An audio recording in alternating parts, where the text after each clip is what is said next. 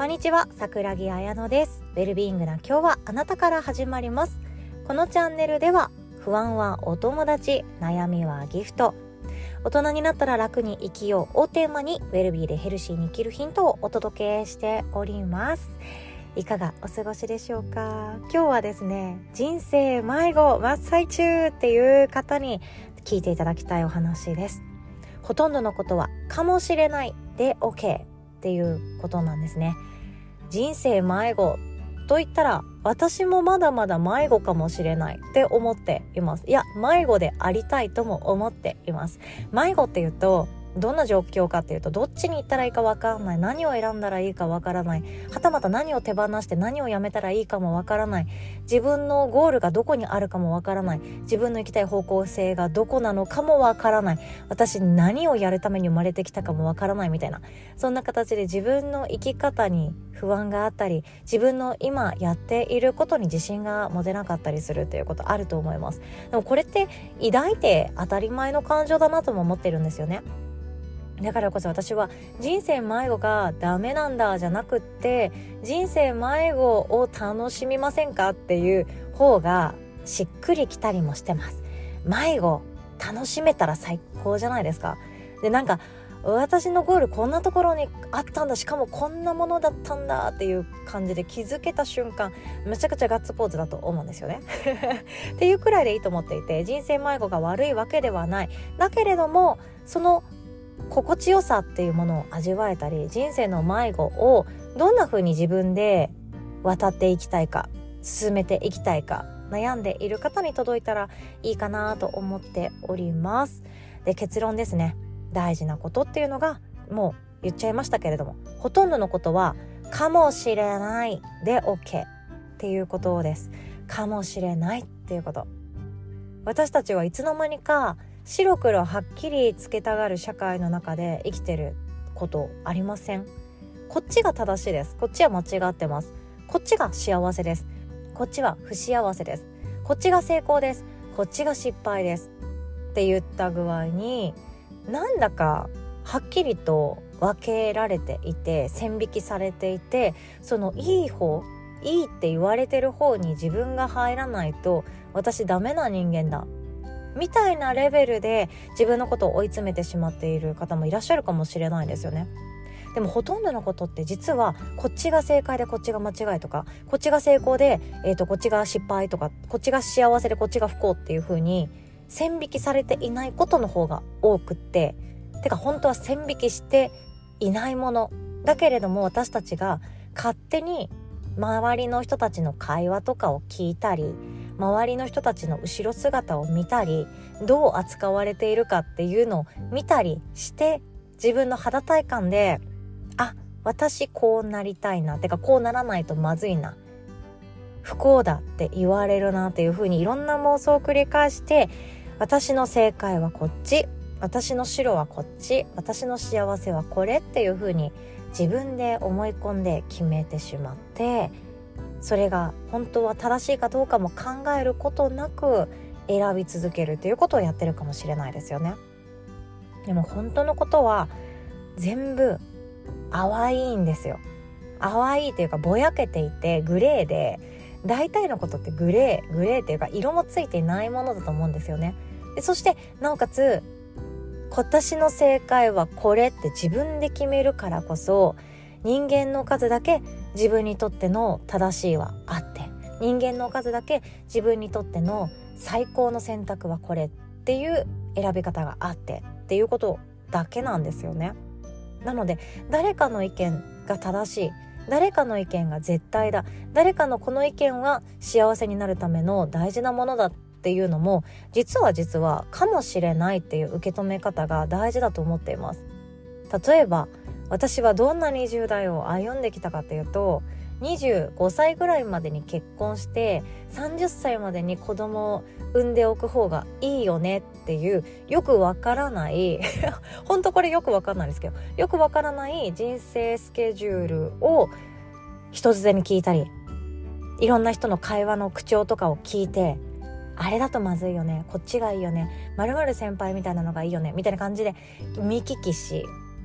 感じて友達と会話をやり取りしてあじゃあ私もそっちに行った方がいいよね。だってかわいそうって思われたくないもんね。残念な人間って思われたくないもんねっていう風に必死こいて自分で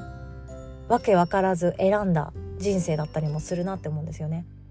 でもその時は私は他人軸他人からどう思われるかだけで選んだなって本当に思ってます。いや後悔はないですよ私の中でいつも最善策だったとは思うんですけど後悔はないだけれどもあの時の自分がもっともっと別の考え方とかもっと世界が広いっていうこととか白黒なんてはっきりしていないということを知っていたら自分のこともっと愛せただろうし全ての選択がもっと柔らかくて自分にとって一番ちょうどよくふさわしいものになったんじゃないかなっていう思い願いはあるんですよね。ほとんどのことはかもしれないです。結婚が幸せって言い切るんじゃなくて結婚が幸せかもしれないよね。離婚は不幸せ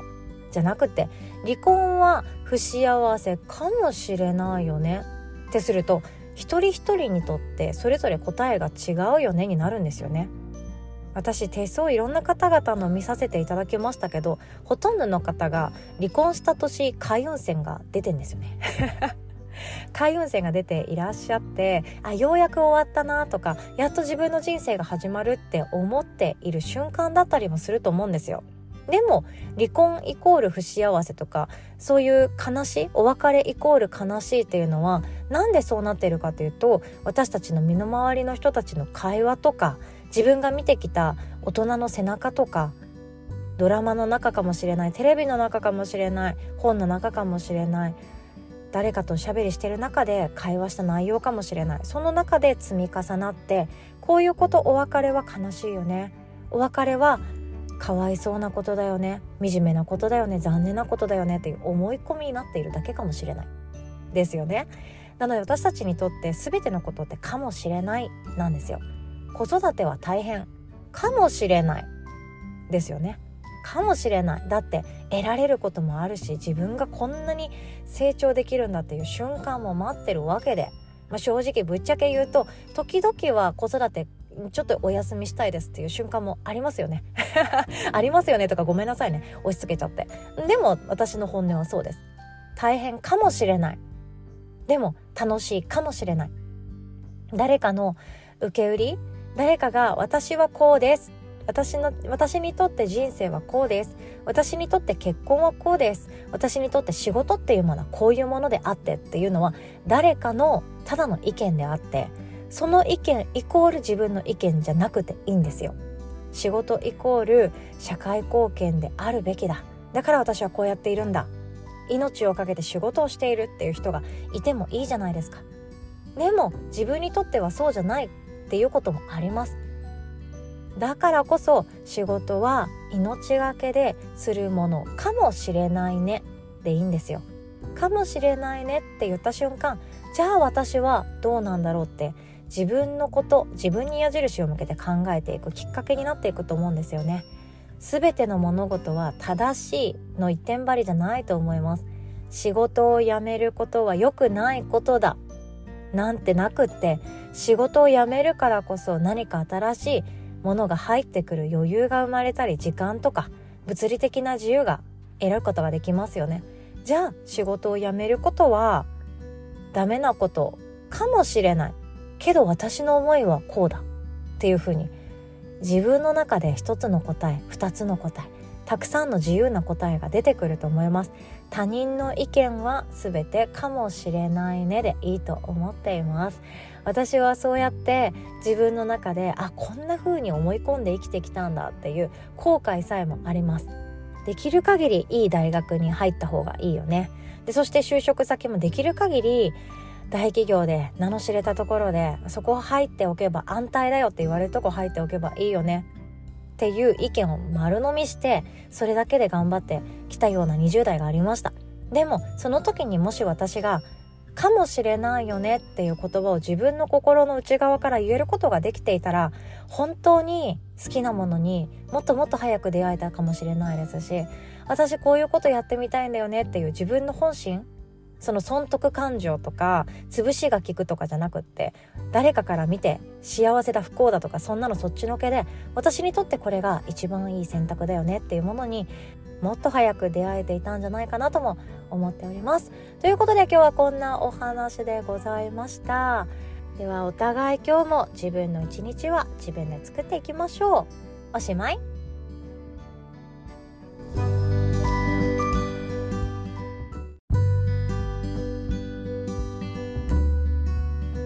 最後にお知らせをさせてください。2024年1月新春スタートですね。手相カウンセラーの養成講座がスタートいたします。今回はですねマンツーマンレッスンっていうよりかはグループワークがメインで実践ですね。実際に相手の手相を見ながらカウンセラーとしてそしてコーチとして導けるっていうスキルを高めていきたい方に向けて講座をご用意させていただいております。詳細はですねこの音声の概要欄の URL リンクからチェックしていただけますと幸いです。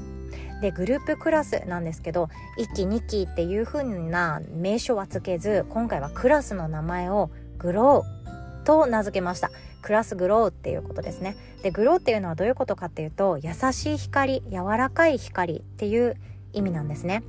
なのであなた自身が当てる手相家ではなくて心地よい空間そして時間を生み出せる人。というメッセージを私は今回込めさせていただきました。自分自身がクライアントさんの未来を導ける。そしてあなたはあなたで大丈夫。というふうに相手にも伝えられるようなそんな手相カウンセラーとしてデビューしていただきたく講座ご用意させていただいております。マンツーマンレッスンがない分ですね。少々お値段はお安くなっているかなと思いますのでこの機会に手相を学びたいな新しいスキルを身につけたいなという方は是非ともチェックしていただけますと幸いです。そしてオンラインワークショップのお知らせもさせてください。メイク2024年新年の宴ということで今回サンカルパまたやりますよ。2024年を作るために深く呼吸しそして祈り自分で想像していく。そんなひとときを作っていきたいと思っております。音声のみの聞き流しのご参加でも全然 OK です。開催日はですね1月6日土曜日の朝8時スタートとなっております。ご参加してくださった方につきましては是非ともこの1年はこうする。こんないいことが起こるっていう予祝の言葉を是非とも宣言して述べてクリアに言語化していただきたいなと思っております。こちらは無料でご参加いただけます。オンラインのズームを使っての開催となるんですけれども新年早々ですね。ゆっくりされたい方とかあとは仕事始めでもう仕事スタートしてますっていう方もいらっしゃったりあとはご家族でどこかに移動されてる最中かもしれませんのでカメラオフにして生放送のポッドキャスト感覚でご参加いただけてもいいかなと思っております。ということでたくさんのお知らせをさせていただきました。たくさんたくさん私がギブできることシェアできることプレゼントできることはこれからもさせていただきたいと思っておりますのでまずは学びそしてカウンセリング時間のプレゼントをさせていただきたいなと思っております。最後になりましたが詳細はこの音声の概要欄の URL リンクをまずはタップしていただけましたら詳細進めるかなと思っております。お会いできるのを心から楽しみにしております。それでは今日もお互い自分の一日を自分で作っていきましょう。おしまい。